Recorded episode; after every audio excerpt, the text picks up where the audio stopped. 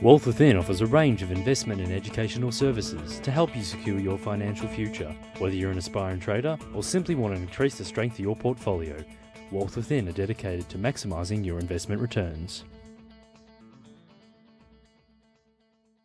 Welcome to Talking Wealth. I'm Janine Cox, Senior Analyst at Wealth Within. Today I'd like to talk about a hot topic in the media at the moment, and that is the Westpac and St George merger, or the takeover um, of St George by Westpac. Now, St George have been offered $19 billion. The takeover is actually by scheme of arrangement whereby the shareholders have to accept the offer. Well, the board have already accepted the offer, and it would be in the form of 1.31 Westpac shares for every St George share. Now, this move would make Westpac Australia's largest bank and increase its dominance in New South Wales and South Australian home and business lending.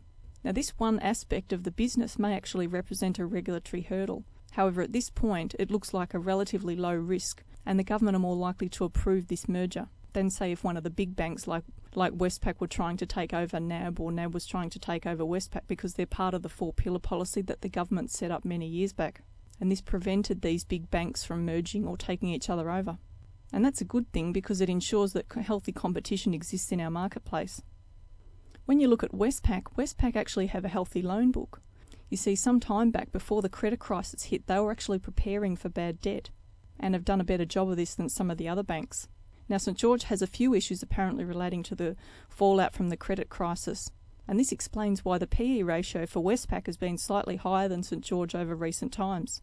Now, interestingly, analysts are saying that CBA and NAB may be contenders for the stock, but when you look at NAB and CBA, you look at the PE ratios of those companies, you can see that they've been at roughly the same level as St George over recent times, and that's and analysts are saying that these companies would struggle to generate value from a scrip bid. And this sort of puts some doubt as to whether these banks would actually interfere or, or try to um, put in a counter offer for the company. Now, ANZ's unlikely to put in a counter offer as they're focused on overseas acquisitions at the moment into Asia. The issue with CBA, if they tried to take over St George, would be they'd face more, far more significant regulatory hurdles than, say, the likes of Westpac, because of their dominance in the mortgage market. When you look at NAB, previously they had a stake in St George, and there was a lot of talk uh, way back in early, or around about 2003, that they might be serious contenders for the stock. But with the currency scandal that happened, they had to sell off a lot in 2004. That doesn't necessarily mean that they're not going to take a 10% stake in St George to try and thwart the takeover. So it's really going to be interesting to see what unfolds over the coming weeks. Now, some say that this takeover is likely to have an impact on the four pillar policy. Now, I don't think that's the case because the government, time and time again, have said they're not going to change that four pillar policy. But when takeovers and mergers happen in the finance industry, in the banking industry, this spurs a whole lot of conversation about whether this could happen. But at this stage, I think it's just talk. So, is this a good thing for the market? As soon as a company announces a merger or a takeover, it spurs a hell of a lot of interest in the market, and as you can see, the share price of a lot of the banks have gone up recently as a result.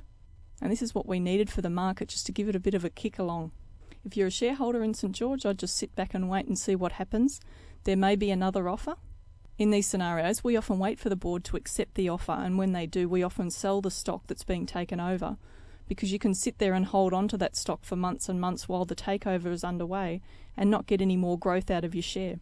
So this money might be better invested elsewhere. But as it's in the early days, there's nothing wrong with holding on to the stock to wait and see whether a counter offer does come through. I hope you've enjoyed my talk today. This is Janine Cox, Senior Analyst at Wealth Within. Bye for now. Talking Wealth was brought to you by Wealth Within. To learn how you too can maximise your investment returns, call 1300 ShareTrade.